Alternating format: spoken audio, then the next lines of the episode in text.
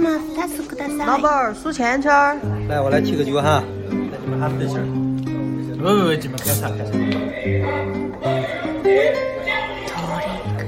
让我尝一下。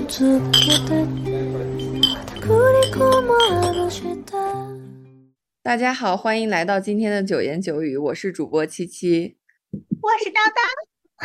我们今天又邀请了两位老朋友安和。叨叨的家属大叔来跟我们一起分享一下最近疫情的各种乱象。为什么邀请他们两个呢？你们自己来讲一讲吧。一个疯子醉酒。因为我们已经，因为我和大叔已经喝了，从六点多钟就吃了十条炸带鱼。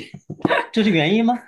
不是，然后，然后我们两个就一直在喝酒。为什么要请安和大叔呢？因为我们三个人，我们和大叔，我和安还有大叔都是在上海可怜的隔离人。然后我们最近也经常在，不是隔离，是封闭。哦，封闭人，就是我们是在上海疯了的人。就是作为在上海疯了的人，我们最近就经常交流一些，比如说把小葱种到水里啊，把西红柿当水果吃啊，以及因为大叔最近就是响应组织号召在做志愿者，所以不是响应组织号召，是自己想去做。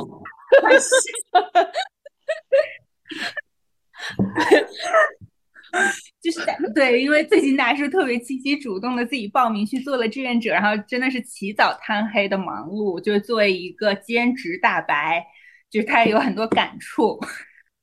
好呀，那按来说说明一下你的情况吧。你现在在哪？然后你的情况的话，现在是在浦东。对我是在浦东川沙这边，然后就相当于代表浦东和浦西的两个阵营，我是浦东代表队的。对对，因为我和大叔是住在浦西这边。嗯，就是今天参加录制的四位都曾经历过，不是曾，我是曾经经历过，他你们是正在经历，就是被封闭的这种情情况。我是西安疫情是去年的十二月到元旦，呃，应该一直持续到快新年附近才结束。我们当时也是情况非常的严峻，因为我所在的区。一直是没有任何的政府蔬菜和嗯肉粮食的配送的，所以当时我就是一边要居家办公，然后还一边要去考虑要买什么吃什么，然后每天都处在一种深度焦虑之中。而且当时也是淘宝、呃京东等等都停止往西安发货，所以等于我的网购这条路也断了。然后当时我最后一次收到来自。网络上的包裹就是我当时认识的一家有机呃有机农场吧，然后他他们的农场离我们家就可能开车半小时，半小时。然后他们给我寄了一大箱的有机蔬菜，然后这是我最后一次收到外界的物资，然后接下来就基本是在靠社区团购等等。嗯，没想到这次上海的疫情也基本是同样的处境吧，我。我们之前一直就说，感觉上海是中国抗疫的天花板，现在感觉天花板已经垮的不行了，可能这个天花板是地地下室的天花板。对，而且我真的觉得，就是你没有亲身经历过，你是无法体会到这种马马斯什么什么理论来着？马斯洛，你真的是喝多了多少？马马马马三立理论。就是那个需求理论，就是你没有亲身体验过被封了的状态，你是无法体验到你在那个需求理论的那个底层。对，就是你你的需求是怎么怎么一级一级的下降的。就是我当时确实也很担心七七，然后我们也会每天都经常在交流，但是我确实是在没有经历的时候很难感同身受他的焦虑。嗯，是的，是的，这种东西真的得摊到自己头上才才能有亲身的感受。我现在家里还有很多当时的留下的战绩，比如说你，因为当时每天，我当时疫情严重的时候是冬天嘛，所以也没有那么多新鲜的蔬菜可以吃，所以我们当时抢购到的基本就是洋葱、土豆、大白菜、胡萝卜。哦，我们现在也是啊，啊，是吗？会有一些绿叶菜吧。但是发的菜有三分之二是土豆、洋葱，我们卷心菜、胡萝卜我们目。前就嗯是因为除了封前囤的一些菜之外，就是收到了一批就是呃政府配送的菜，然后就是还是以洋葱、土豆、胡萝卜、卷心菜。我不知道安安，因为浦东比我们封的早嘛，安有没有通过团购抢购到一些其他的品种的蔬菜？我们这边团购是有一些其他的，但是大差不差，基本上也都是比较耐储存的这种菜。然后我们这边只发了一轮带叶子的菜，就是只发了一轮蔬菜，前面都是发一些奶，然后嗯大米还有面条什么的。然后这一轮蔬菜里面只有油菜和生菜是绿叶的，其他也都是那种很耐放的。人家有油菜的生菜，怎么了？我们只有卷心菜。卷心菜也是绿叶菜啊，对吧？卷心菜很不容易的。大米。我们马上要发了，我们很快就有大米了，放心。对，但我大叔就是平时很少吃大米，就我们可能是异端，就是我们俩我们俩不囤货也能坚持一个月，我感觉。就我们家现在其实有小半袋大米吧，就从封封封城以到现在还没动过呢就。没就没动过。嗯 嗯，我们这边还发了一些嗯，就是比较有本地特色的菜，什么蚕豆啊、笋之类的，我之前哎，都那很没有烧过。不错了。我太太就是酸了。你是在做播客吗？嗯，就是当时西安疫情的时候，也是呃，我们每天就眼看着其他各大区都在发各种蔬菜，然后大家都在感谢政府、感谢党，嗯但是我们就嗯什么都没有收到过。然后我每天就是盼着谁能给我送点什么东西，然后后来发现不行，只能靠自己了。嗯，所以当时就团了特别特别多吃的。怎么奇怪了？还是有没收到蔬菜的呀？就是可能其实会浦东也有点这种，因为浦东有些嗯地方地方和地方之间差别很大，所以说有些区就是有一些部分就发的很晚，或者说是因嗯为某各种嗯原因我们不知道的原因就发的很晚，然后就眼巴巴的看着徐汇那边、静安那边都已经发了两轮、三轮了，然后我们就说自己是被遗忘在川沙了。这就可以让大叔让作为志愿者的大叔来讲讲，就是作为他一个普通负责四栋楼楼组的志愿者来讲讲，可能为啥发菜这么麻烦和这么难？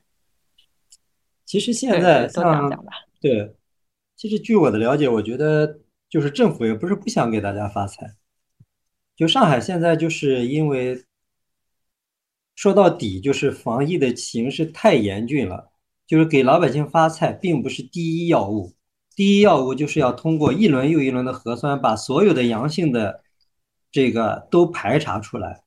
然后，所以政府几乎百分之九十以上的精力都是在做核酸检测，就没有还没有精力和能力去嗯去去拿出来去发菜啊什么什么之类的。其实我觉得可能浦东嗯可能现在可能稍微好一点，就是大家已经习惯了一轮一轮核酸，就是已经慢慢的进入节奏了。但是浦西现在也不过就是今天是几号？八号，也不过就一个星期的时间，已经做了 你凭什么这么鄙视？你为什么要这么这么区隔化普通人民？人家也只比我们早五天而已嘛。没有啊，浦东很多小区早就封了，在大大规模哦封之前早就封了呀，哦，对？吧？对，所以其实我觉得可能再过几天，这个政府配送方面的力度会加强，现在还处于一个相对比较忙乱的状态。不不，我我我觉得，就是我从大，我嗯从就是从大叔开始当志愿者开始，因为我目睹到了，就是以及在半睡半梦半醒之间目睹到了他起早贪黑的参与抗疫志愿者的工作，就是他，我看到他确实身体力行的在做这件事儿。就是因为随着政策进一步紧缩，然后他本来负责的是我们一个一个楼道，然后但是他现在就要负责四栋楼，所以说嗯所有配送的蔬菜是统一配到居委会，然后有负责的志愿者在挨家挨户的配送。而且你们小区是没有电梯的，对吧？对对对，因为我们是老我们是老小区，也没有电梯。然后就是昨天大叔回来，特别特别心情复杂的跟我说：“你知道吗，叨叨？我看到有有一个志愿者骑着电瓶车给大家配送物资，我好羡慕他。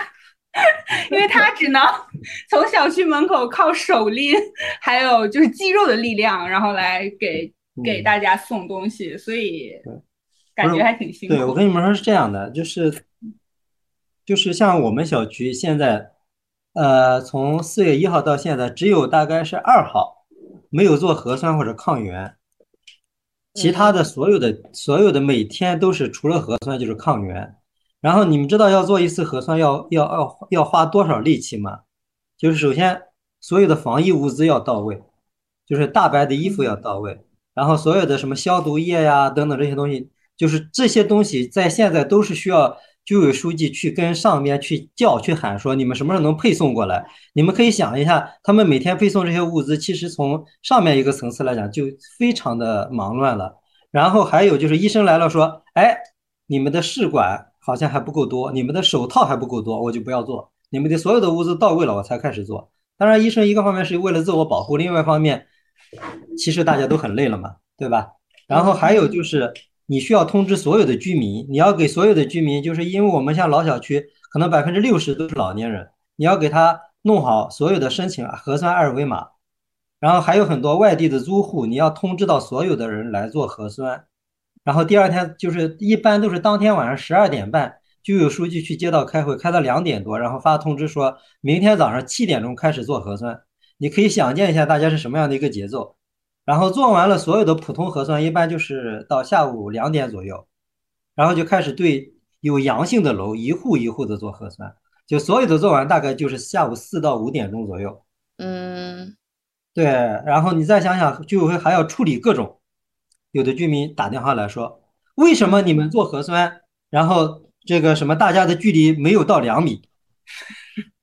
对，为什么什么就是类似这种乱七八糟的一些就是吐槽就非常多，然后居委会有的时候就是不接电话，就就大家会觉得，哎，你看我跟居委会打电话，他们就是不接，他们态度好差，嗯，真的是没有没有各有各的苦楚吧。对对，嗯，就是会造成，就这几天就是没有办法有时间去准备发菜啊什么之类之类的事情，就是还没到这一步。嗯，西安的核酸是从早上，它是从凌晨开始，一般到中午就做完了。像我们小区前几天不是又做了一轮儿，然后就是从嗯早上五点钟做到中午一点多就结束了。对，我 我的对不起，我的好朋友陈老师，因为在徐泾镇，他昨晚上大概十一二点钟的时候给我发了他喝醉酒的视频，然后今天早上他回复我说，他喝醉了之后刚睡下，然后两点钟就被叫起来做抗原测试，就就是你你也为他感到很辛苦，然后也为就是对，就是工作人员肯定更辛苦嗯呀。对对对。对，嗯，就这个嗯这次就是疫情，让我更加意识到，就是你所居住的环境其实跟你的，就你你的选择还是挺重要的。比如说，你住在一个很大的小区，它可能有三十多栋楼，然后在这种疫情肆虐的年代，你的风险就非常大，因为只要有一个人感染，有可能你小区就封了。而且做核酸的时候，你想三十多栋楼的人聚在下面，其实就很可怕。但是我们小区就很小，嗯、只有五栋高层，所以就做起来也都比较快。但是坏处就是，呃，小区被封闭隔离的时候，你你所共享的空间就很小。然后比如说我们小区转一圈儿才三百米，就是没法遛弯儿。现在上海市已经到了大家连楼楼道都不要到就出来的地步，就不要出楼道，对，就在当。时我们也是，嗯，那安的小区呢？你的小区是我，因为我我们小区大概有二十多栋楼，对吧？四五四五十栋楼哦，我们小区有四五十栋楼，就是比如说我们就是九九十年代的那种老小区，我嗯还我都我我其实不不太知道安住的是什么样的小嗯区。嗯，我们这个小区好像据一些居民说，是川沙这个地这个这个区域最早的一批楼房，所以说这个时间也确实比较久，可能要八十年代大概之前或者都有可能。所以你们也是老这里面小区确对，确实是一个就是所谓的老破小的这种小区，然后这里面楼之间的这个编号也能看出来，都是可能嗯一批一批的不同的这个嗯编号，然后它不是一个完全连贯的一些编号。然后当然这种老小区里面就是老人很多，就是可能要占嗯百分之六七十的样子。然后其他一些年轻人都是后续搬过来的。然后在整个的这个这次的嗯组织抗议的过程中，我们小区有一个新建了一个嗯小区的这个微信群，然后也是这次才有了这这样的一个大家沟通的组织。然后居委也没有组织，只是一个群众自发。然后本来是以团购为目的，后来就变成一个信息交流的一个平台。然后这里面的大部分也都是会使用智能机的年轻的人，然后在里面。对对，你说到这点嗯很重要，就是我确实感觉到，就是疫情当前，呃，如果你是一个比如说有生活障碍的老年人，或者是有身体不方便的嗯年轻人吧，我觉得都还挺可怜的。对，可是我们，可是我们身嗯体方面年轻人在抢菜的时候，就是也是，因为我下午刚跟琪琪说，我说就是你打开抢菜软件，各种不是抢菜软件，买菜软件，就是一副就是老人地铁看手机的表情，就是晚，就是好像自己根本不会用手机一样。因为大叔作为志愿者，每天都会要给他负责的四栋楼配送快递。我不知道他们是怎么买到的，他甚至还派送过一整颗榴莲。还能买到这个啊？不不不不，那个榴莲是在封闭之前就下了单的，后来送到。送到了也嗯很现在物流还是有的，并不是完全没有。嗯，嗯，然后对像买药，对，是有外卖骑手的。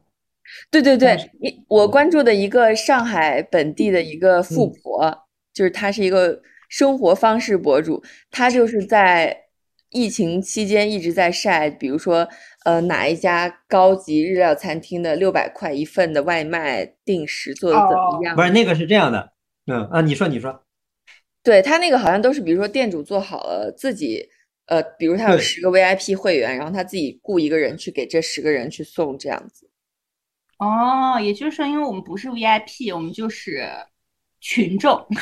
嗯，是这样的，就是这个，对，这个刚刚开始疫情已经开始了，就是像几个大的品牌，什么什么那些奢侈品的品牌，哦已经开始卷了嗯，怎么样为他们的 VIP 客户送上小蛋糕啊，什么下午茶呀、哎咖啡呀那，也就是说，如果你平时多买几个爱马仕的包包，然后你就会在疫情期间有很多吃的。对，这不是，这是这是一种一个卷，还有另外一个卷，不知道你没有没有看过，就是一些高档小区的物业公司卷，啊，这个我也看到了，嗯对就做核酸的时候帮你打遮阳伞什么的。对，然后对对，然后也是就是所有的就是你吃饭根本不用愁，就所有的这个你就是给你一个大的菜单，你自己选，点选好了之后统一配送到你家门口，对。因为你们是汤臣一品，你们是仁恒河滨，你们是什么什么什么之类的高档小区，真但我比？较好奇，现在那些奢侈品还能送得出像样的饭菜来吗？现在不知道，反正刚四月一号啥还之类，还有之前那段时间，现在可能真的有点难了，因为我嗯今天下午就是看到我的学校就是的群里，就是也在说，因为学校的物资也有点紧张，所以其实给学生嗯们，因为因为学生们都在宿舍嘛，对对，给学生们供饭其实也是产发生点困难的，我觉得，对，而且学生那么能嗯吃，嗯，因为都对，年轻人火力壮嘛，我楼下四楼三个东北大汉，前两天刚刚给他们配送了一袋，还是邻居邻居捐出来的一袋，十大概十斤的大米吧，应该是给了他们八斤，因为另外有一户只有一个人，我就给他们两斤，给了他们八斤。东北人说没有大米活不下去，然后今天昨天应该也就是给了他们两天到三天的时间吧，又在群上说还有没有米，再没有米就活不下去了。那就是相比较来说，对于安来说，对，就是小葱就是安的生命之光。因为我觉得小葱在安的发，就是在我们的聊天频次中对，安是提起的特别多。因为小葱这个东西看上去好像可有可无，但是其实只要是做中餐，几乎每顿都要用。对，好讲究，我们都是山东大葱。对对，哎哎，嗯，你平时炒菜是用小葱吗？在上海，你是买小葱吗？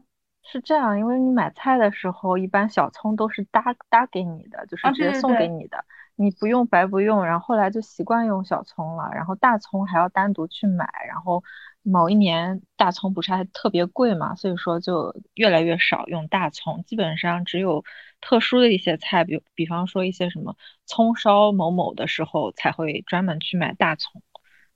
嗯，西安这边买菜是不会嗯送小葱的，所以我们家都是那种一米长的大葱。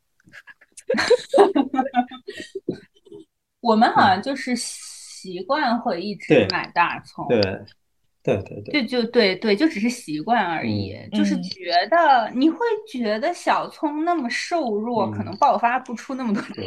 我跟你讲，还我跟你讲，还有就四零，就是这个东北的三三三人组，还有一个很搞笑的地方。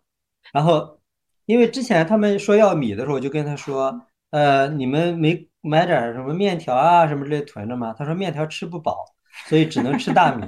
然后就在他们喊这个没有米了，要饿死了的当天，他们然后还捐助了隔壁两两包挂面，说挂面实在是吃不饱，你放在家里也没啥用。对，就是面条对他们来讲根本没有什么用，只有只有大米才是王道。东北 味只认大米。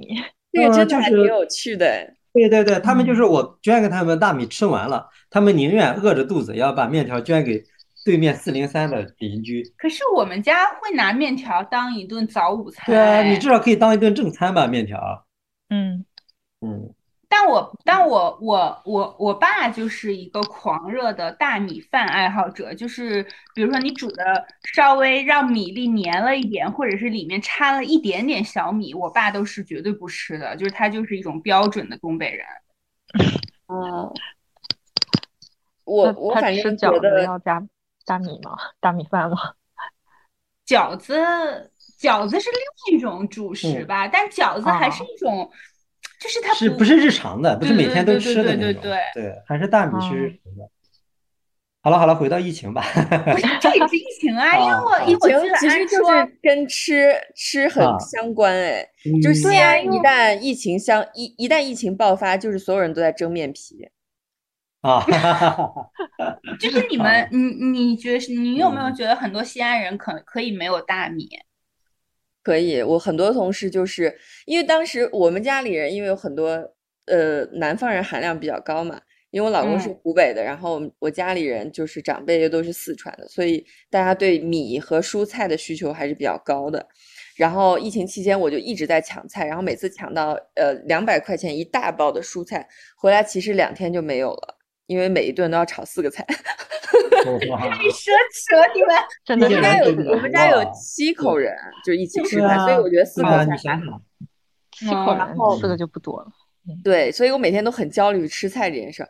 但是我的同事就完全没有这种焦虑，因为他正宗的西北人是不吃那么多菜和肉的，就是每天面。对对对，他们觉得只要有大蒜、就面条就够了，就油泼面，每天都是顿顿油泼面、油泼面、棍棍面、蒸大馒头、夹豆腐乳什么的，就完全够了。所以我觉得他们对有蔬菜肉的需求量就不高，只要有个比如说二呃二十斤面粉，可能就能活很长很长时间。但是我们家就是要顿顿有哦菜，所以就很困难。你不可能干吃大米饭呀。对，嗯那嗯对于上海的，在上海住的人来说，也还是对很大部分人来说，也还是有点困难的。嗯，嗯，那广东人就没法活了呀。呃，因为广东人可以把所有东西都包成把。鸡冻起来。广东人吃福建人，就是嗯就是我我我昨天晚上郁闷了很久，因为我跟大叔，因为我觉得就是酸奶和水果就是我的大米饭和鸡蛋，然后大叔就说我们志愿者现在不建议大家团购酸奶和水果，因为配送起来很累。嗯，那你建议大家团购什么干货吗？对，就是大米大米、面，然后油、这个不也很累吗？鸡蛋，还有奶，就这些东西，不是累，就是觉得这些东西呢，大家是必需品，就是没有了就活不了。但是像酸奶和水果，一时半会儿没有，应该死不了人，就这个概念。因为之前就是我们四月几号，三号左右刚开始组那个开始团购的时候嘛，志愿者就是很热心的志愿者组了一个群，然后群里突然有一个人蹦出来说，我可以不吃米不吃面，但是我不能有一天没有吃水果，你们去帮我团购水果。志愿者就说，我们可能现在没有办法帮你团购水果，一就是没有渠道，第二呢，我们现在主要还是要先就是要考虑大多数人的这共同的基本需求。然后这个人就说，你们。你们不就是为我们服务的吗？你们如果不团购水果的话，那我就要投去投诉你们。然后志愿者都笑喷了，你知道吗？就会说，就会跟他跟他就大家就把他骂到不行，就是说觉得这个人极其不靠谱。然后而且有人就说，哎呀，这个什么，要不然你去做水果团的团长吧，我就跟着你去团了，怎么怎么怎么样，就是跟开始那个他嘛。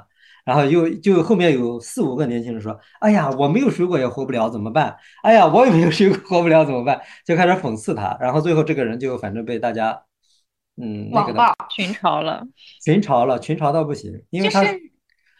就是你的任何中产阶层和上流社会，当然上流社会可能不包括在我我们在内，毕竟人家有爱马仕和 LV 的配送。就是你中产阶层的消费欲望在此刻是完全被打压的，就完全不合理。本来不是不合，不是是应该说是消费降级，或者你的饮食结构降级。就你原来可能对对我天天可以吃水果，吃这对。吃鱼吃肉，但是你现在就不可能了，只能就是最最基本的生活需要能够维持生命。对，你想一般就是现代社会就中产的人都强调低碳饮食嘛，就是要多吃蔬菜、水果、肉，然后少吃主食。但是在疫情这个情况下，你就只能多吃主食，尤其是你的身体感到危机的时候，其实你脑子里想的就是各种主食、各种肥的东西，就能快速填饱你的东西。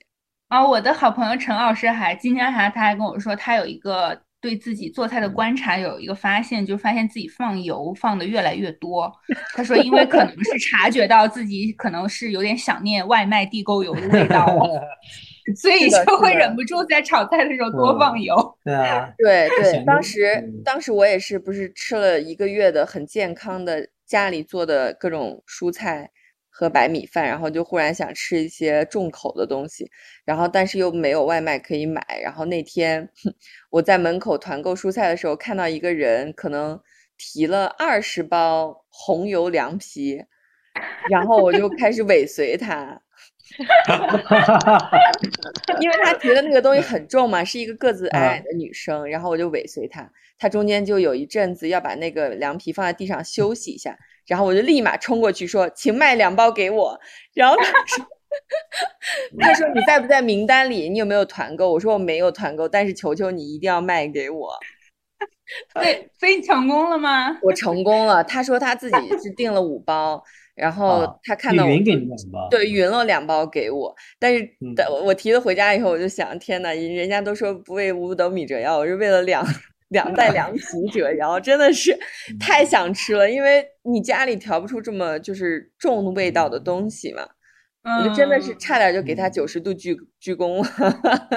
没有，想象一下当时的画面，那个女生肯定是跟你这么说的：说看在你两行哈喇子的面子上，我就卖你两包吧。眼睛里流出口水。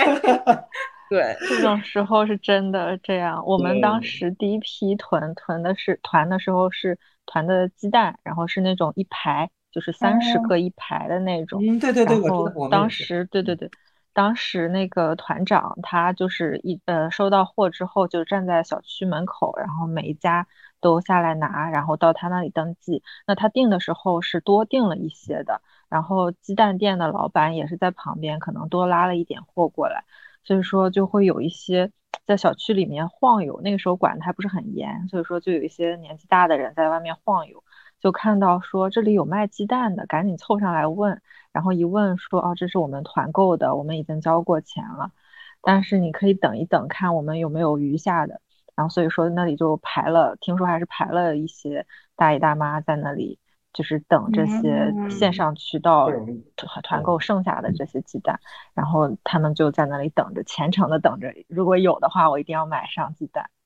是的，就是其实，在非疫情的情况下，就是在学术话语的讨论中，就是我和大叔讨论过这个问题，因为他做很多老年教育的东西，我就我们俩讨论过，觉得数字鸿沟。就是一个伪命题，就是因为现在的这批老年人。就是他们的下一批老年人，可能就是能够熟练上网，还有使用智能手机的人。就数字鸿沟很快就会成为一个不存在的命题，对，就会成为一个，对，就会成为一个历史性的命题。但是，就刚才听安这么一说，感觉还挺明显的。我跟你讲，就说到这个，我又 我又想起来那天那个要要。要团要要求团购水果的那个，然后群里就一直在嘲笑他们，就有一个志愿者在群里说：“我这里还有两个碎了屏的苹果，你要吗？”然后结果有一个老年人，有一个大阿姨也是志愿者在群里，他就看不明白，他就说：“那你把苹果给他呀，把苹果给他呀。”对，就还有个有趣的事想分享，就是当时西安不是要通知封城，然后他是比如说通知今天晚上八点封城，然后。在八点之前，大家就开始疯狂的抢购嘛。呃，我们小区楼下有两家菜店，有一个菜店就比较大一些，东西比较全一些，里面就挤满了人。然后店主已经把门就是锁起来了，然后就是你交完钱走一个，交完钱走一个这样。然后另外一家比较小一些的菜店呢，就是大家还可以随便的进出去排队。然后我就去那个小一点的菜店去抢购，我就一个人拿了两个那种健身房用的特别大的袋子。然后就进去，真的是看见什么拿什么，就，呃，凡是你觉得能放的稍微久一点的，都会装到袋子里，然后就提了可能有，呃，几十斤的蔬菜和肉，然后就排在我后面那个男的就还在那说，老板给我切一点后腿肉，然后旁边那些人就起哄他说，这个时候你还管什么前腿后腿的，你就 看见什么就拿什么，就特别搞笑。是的，是的。哎，为什么要歧视猪的前腿啊？可能有的人他有一些就是独特的饮食偏好吧，就比如说后腿肉可能更就是肥一些，人家吃肉吃的稍微比较精细的就会那个呀。就前腿肉、后腿肉，那里脊肉什么肉，那还是肯定有区别的。对啊，那种老饕还会吃什么什么牛肉的黄瓜条什么的。嗯，你要经常买肉的话，你就会慢慢就区别开来了。嗯，好吧，我。我我会查一下，然后发在 手动词里。就是为什么我们好像经常提后腿？不是，我只我真的只是突然想到这个点。为什么好像我们经常提后腿肉？不怎么。我觉得但凡但凡你觉得某种肉好吃，就是因为它脂肪含量多。是啊，这个是真的，这个是真的。这个在我们录那期就是表弟的节目里的是，不是表弟，嗯，什么来着？说漏嘴了，就是。就是在我们录那一期畜牧业的那一期，对，在我们畜牧业的那一期的节目里，我们的嘉宾有讲过，就凡是你觉得好吃的猪肉，就是脂肪含量高的猪肉。对，你说到说到后腿，突然想到一个冷笑话，讲了可以剪掉。你讲吧。然后解说员正在解说足球比赛，说啊，对方是前锋射门了，然后哎，守门员一伸后腿把球挡出了门外，没了。好，啊，这个很古早，那韩乔生时代的那种笑话了吧？为什么？我有点谐音梗。我我也有一个搞笑的事例，就是当时我们不是也有一个猪肉团购群，然后你就在群接龙里面接你要前腿、后腿还是肋排，然后当时就是可能有几十号人，那个负责团购的团团长对吧？他就把名单打印了出来，然后就是。呃，一个一个喊名字嘛，但是有的人名字很长，因为都是微信的网名，所以他就开始直接喊编号，就比如说二十七号猪大腿，然后那个人就立马说到，然后我就是什么五十三号五花肉，然后我就立马就大喊我是五十三号的五花肉，就怕错过了，对吧？对对。嗯，真的是有点不顾一切的感觉。对，这两天我看团购群里，只要有团购，就有人就一堆人一哄而上。嗯，是的，就到到最后，我真的也进入了今天他们说的那个状态，也不知道加了多少群，也不知道交了多少钱，只知道自己买了很多东西，但也 如果真的没有人给他发，他可能也就忘了。对，也到不了多少，其实最后。对，你是说买的菜吗？对我们最大的一次团购就前大前天开始的吧。今天已经全部退钱了。是的，是的，因为就陈老师他们在徐泾镇，他前两天跟我说，他他可能之前团购了三波菜，都是临时退钱的。然后他说，就是可能因为他们是一个新建的万科的小区，就是应该是肯定是年轻人居多的小区，所以他们本来就有一个很成熟的业主群，他们日常就会在群里，呃，互就是大、嗯邻居们嗯。对，就是大家互相会交换食物，互相会去买那个，嗯、Costco 的中文叫什么？还有山姆店呃，是啊，山姆山姆嗯的会员店的东西。然后他就说，一楼的一个姐姐送了他半个西瓜，我都震这时候天吗？嗯，对，这这么硬昨天。嗯，太硬了。然后我们俩就讨论了半天，就是说这半个西瓜能在冰箱里扛几天，就省着点儿吃。四五天应该没问题吧？油炸一下能放俩月。没有，告诉他西瓜皮也可以吃的，西瓜皮有很多做法。可以嗯炒，可以拌。凉拌。对，嗯，其实我觉得这次也是一个比较好的机会，让大家能重新审视我们日常生活的这种便利性，还有我们跟食物的关系吧。而且我觉得可以让人好好的思考一下，其实人类这个群体也就这样，就是也会有很多的灾难来临，就是你可能一下子退到那种什么你所谓的体面呀、文明啊什么之类的，就变得非常脆弱。嗯，但我还有一个问题想问问你们，因为就是七七和安都是在公司里工上班，就是你们平常是不是就是会有 KPI 指标的？就是那在疫情封闭，就是封封闭在家办公期间，你们也会经历要一边抢菜，然后一边完成工作任务这样的焦虑吗？安先说吧。我其实这一次比较特殊，因为我刚好不在项目上，所以说时间稍微充裕一些，就有很多时间可以去关注到群里面发的各种团购信息啊，或者说其他的各种各路消息，就这这点算是比较幸运的一点。如果说要是像我之前的那个时间段那么忙，比方说一开会从下午三四点开到七八点，然后那肯定是什么也不用想了，我就真的要上网发、嗯发帖子，要要求助了。对对，因为我真的觉得你关注就是团购群里的信息是一个特别耗时间的一个事情。对嗯对，就哪怕我在这个期间抽出，呃，比方说抽出半个小时来看一下工作上面的东西，处理一下，然后那群里面的消息可能一下就拉出六七百条，就是嗯嗯嗯，就这样子。对对对，我我反正是要这样子的，就是因为我工作也比较繁忙嘛，而且我还是一个妈妈，所以就是有的时候还要陪女儿玩儿，但同时还要工作，就觉得特别焦头烂额。所以当时就是西安要解封的时候，他们就都特别激动的说要去哪玩，去哪玩。但是性格开朗如我，在家蹲了一个月以后，我都有点社恐了，就是我就完全不想出去，我就想在一个阴暗的角落自己坐着，我就觉得我精神就已经处于一个崩溃的边缘了。嗯，我就嗯我确实觉得这个挺难的，因为上午的时候听了另一个播客，就是讨论到，因为有一个其中的一个嘉宾是武汉的，然后他就说，当时武汉封城的时候，他们真的是就是最高级别的愿望就是活下来。所以嗯说，就是当时很多的工作的任务指标都是靠后考虑的，就是每就是每天是想的怎么好好的保护自己，以及吃吃到足够的东西，让自己的肉肉体能够存活下来。但是因为现在因为病毒的演化，然后现在到了上海，现在这个期间，就导致大家不觉得存活下来是什么问题了。就是我们其实也知道，如果你打过三次疫苗。嗯，其实可能还是在一定程度上是比较安全的。嗯，就是就是可能是不会有很多重症的指标，所以说工作任务也会随之加重。所以我确实是也是真心觉得很多社畜可能就是生活很艰难，因为我的工作也是一个长期的慢性的工作。就是不存在什么在某一个马上要完成的时间节点，然后就是要做好一个什么任务。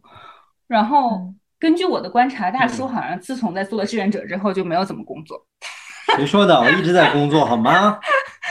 我觉得你每天都在忙志愿者的工作。就他跟我说我我现在要工作一下，我说好，我说你要干嘛？他说我要统计一下，我要做一个 Excel 表格，然后统计一下我们楼要需要多少大米和鸡蛋。哎，那在这次疫情之前，你们嗯跟小区的邻居们会有这么多的互动吗？基本上没有。哦，没有，完全都不知道。刚才他说的那三个东北大哥是谁，我就嗯完全不知道。对，嗯，其实在这之前，我们也就是在去年年底开始，就是有一个，也是有一个社区事务，然后推动大家有所联络，就是装电梯，老小区装电梯。嗯在这之前的话，大家也就是特别熟的能见面点个头，其他的基本上都是没什么接触的，没什么交集。对，是的，那安我也娜，你所感受很在的小区，你所在小区应该租户比较多吧？我们那个小区，我们小区其实大部分还是一直常住在这里的老年人，然后另外可能比较多的群体就是在这里租房子的年轻人了。然后，但是在这次疫情之前，我们小区是完全没有任何的这种居民自治的组织，嗯或者说是联络的平台，然后也没有发布的这种官方的渠道。所以说，嗯，一个是这种沟通渠道是这一次才建立起来的，另外就是人和人之间真正的这种互相连接。啊，比方说这次疫情呢，肯定是每一个楼道它本身有一个楼道组长，然后但是一般嗯。都是常住在这里的老居嗯。民来担任这个工作，对，来担任这个职位，对，然后但是他们呢不一定会主动去接洽新搬来的居民住户之类的，所以说这次疫情也是相当于把大家打打散，然后再重新组合起来，互相认识一下的一个机会，然后通过一次又一次的组织下去做核酸啊，或者说是一些其他分发的工作，然后大家会多很多这种互相见面、互相接触的这种机会。比方说昨天晚上就呃，我们楼组长然后提议说让楼下一家有小姑娘，有一个小姑娘她她比较喜欢画画，然后让这个小姑娘来替我们楼道来做一个做核酸的那种就是指示牌，就是代表我们这个楼道。然后我就觉得这个事情还算是在这之前都完全不可想象的一个，虽然很小，但是很有就是嗯团，就是有一种凝聚力的一种感觉吧。就是像运动会出场那样吗？就现在对，就是那种小牌子，嗯，对。那还挺可爱的，我觉得。哎，你们现在做核酸是一一栋楼一栋楼下去，还是全部都下去啊？我们之前是最开始的时候是没有什么组织，听到嗯楼里就是社小区里面大喇叭喊，就嗯大家自己啊准备着下去，嗯然后后来才开始说，为了避免交叉感染，我对对对们一一栋楼啊叫到了的再下去嗯，然嗯后对，后来就一直延续这种方法。对，现在基本上都是这样的。嗯，嗯就一栋楼一栋楼下。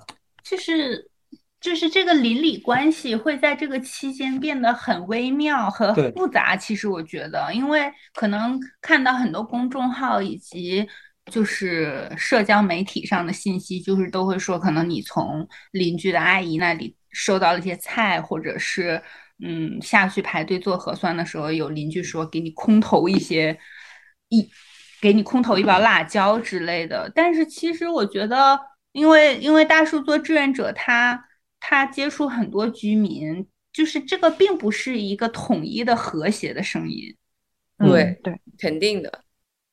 嗯，当时就是呃，应该是武汉比较严重那一波儿，就是刚开始的那一波儿的时候，我们小区门口开菜店的那一对夫妇是武汉人，但是他们其实已经在西安哦生活了很多很多年了。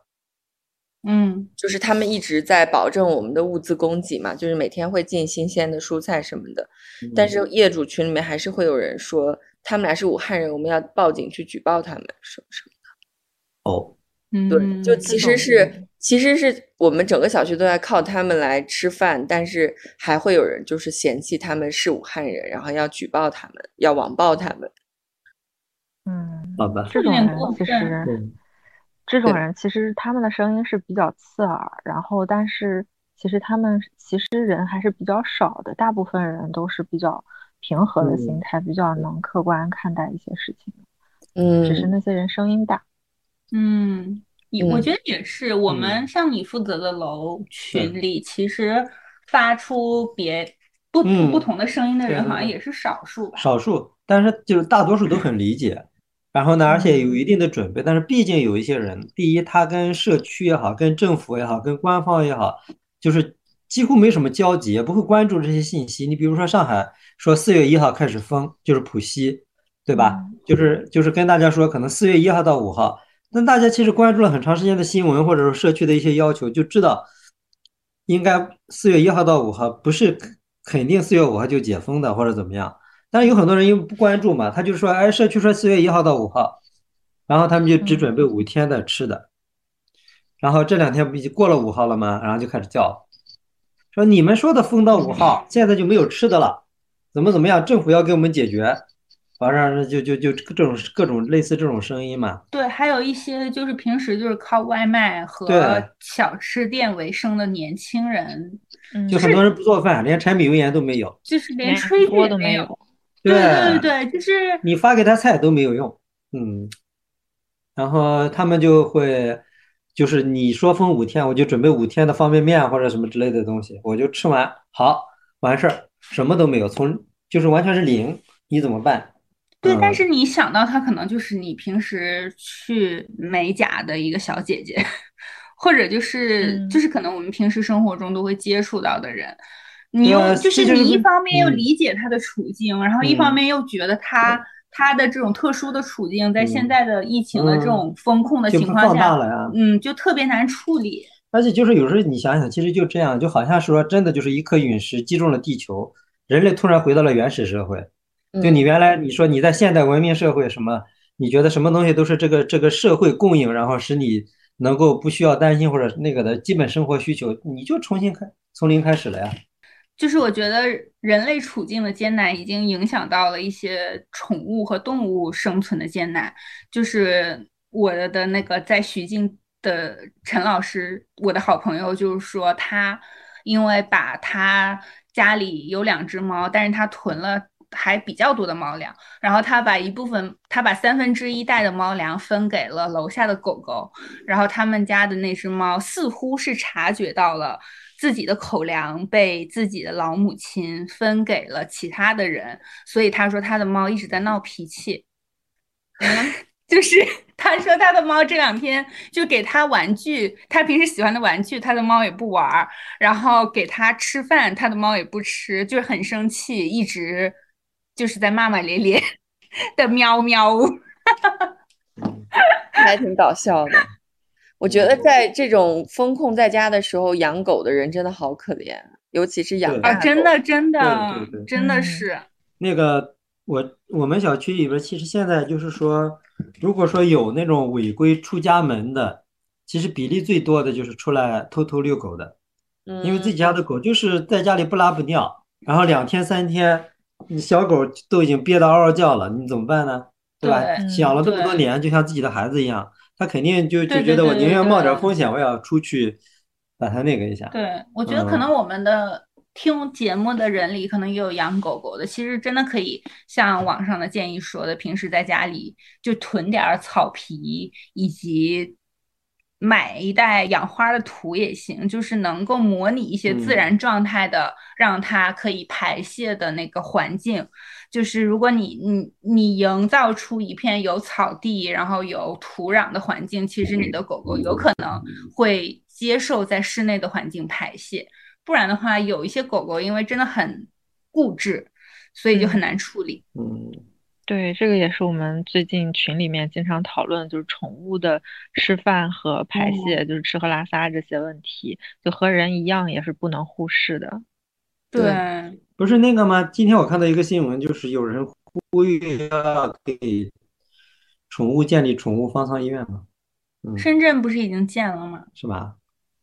但是狗狗就像我这么说，可能不是很恰当。就但是就像之前在讨论的，就是会把一些低龄的婴幼儿、幼儿吧，就是单独隔离，可能觉得。没有对，没有父母陪同，很难一样。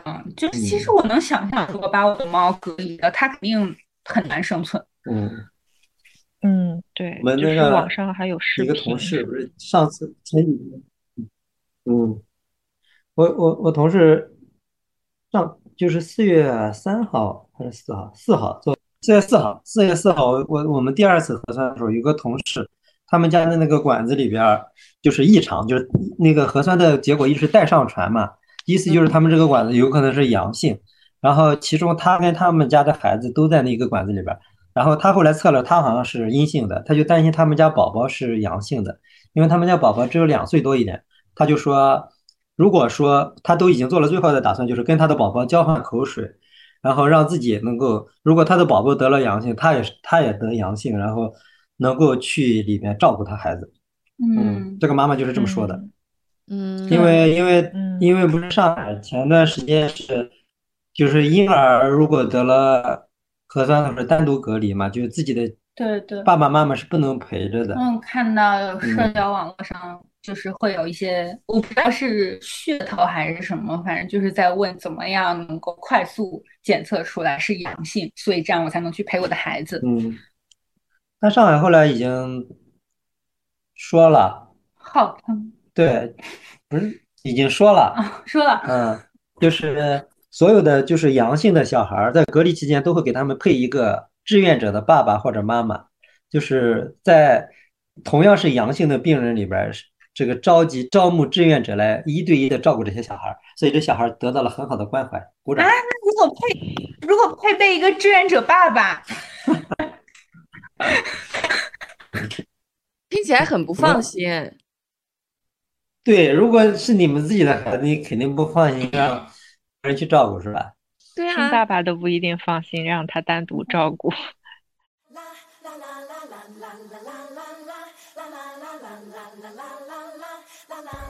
由于这一期的音频录制时间较长，所以我们分成了上下两集。呃，欢迎大家继续收听下集，我们会有更多有意思的分享。谢谢。Hold on to me. Don't let me go. Who cares what they see? Who cares what they know? Your first name is free. Last name is dumb. But you still believe in where we're from.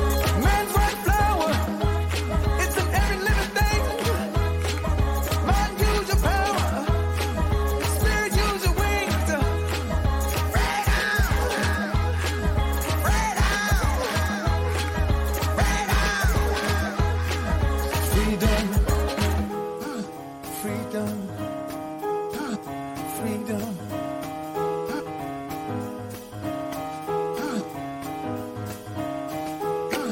Hold on to me.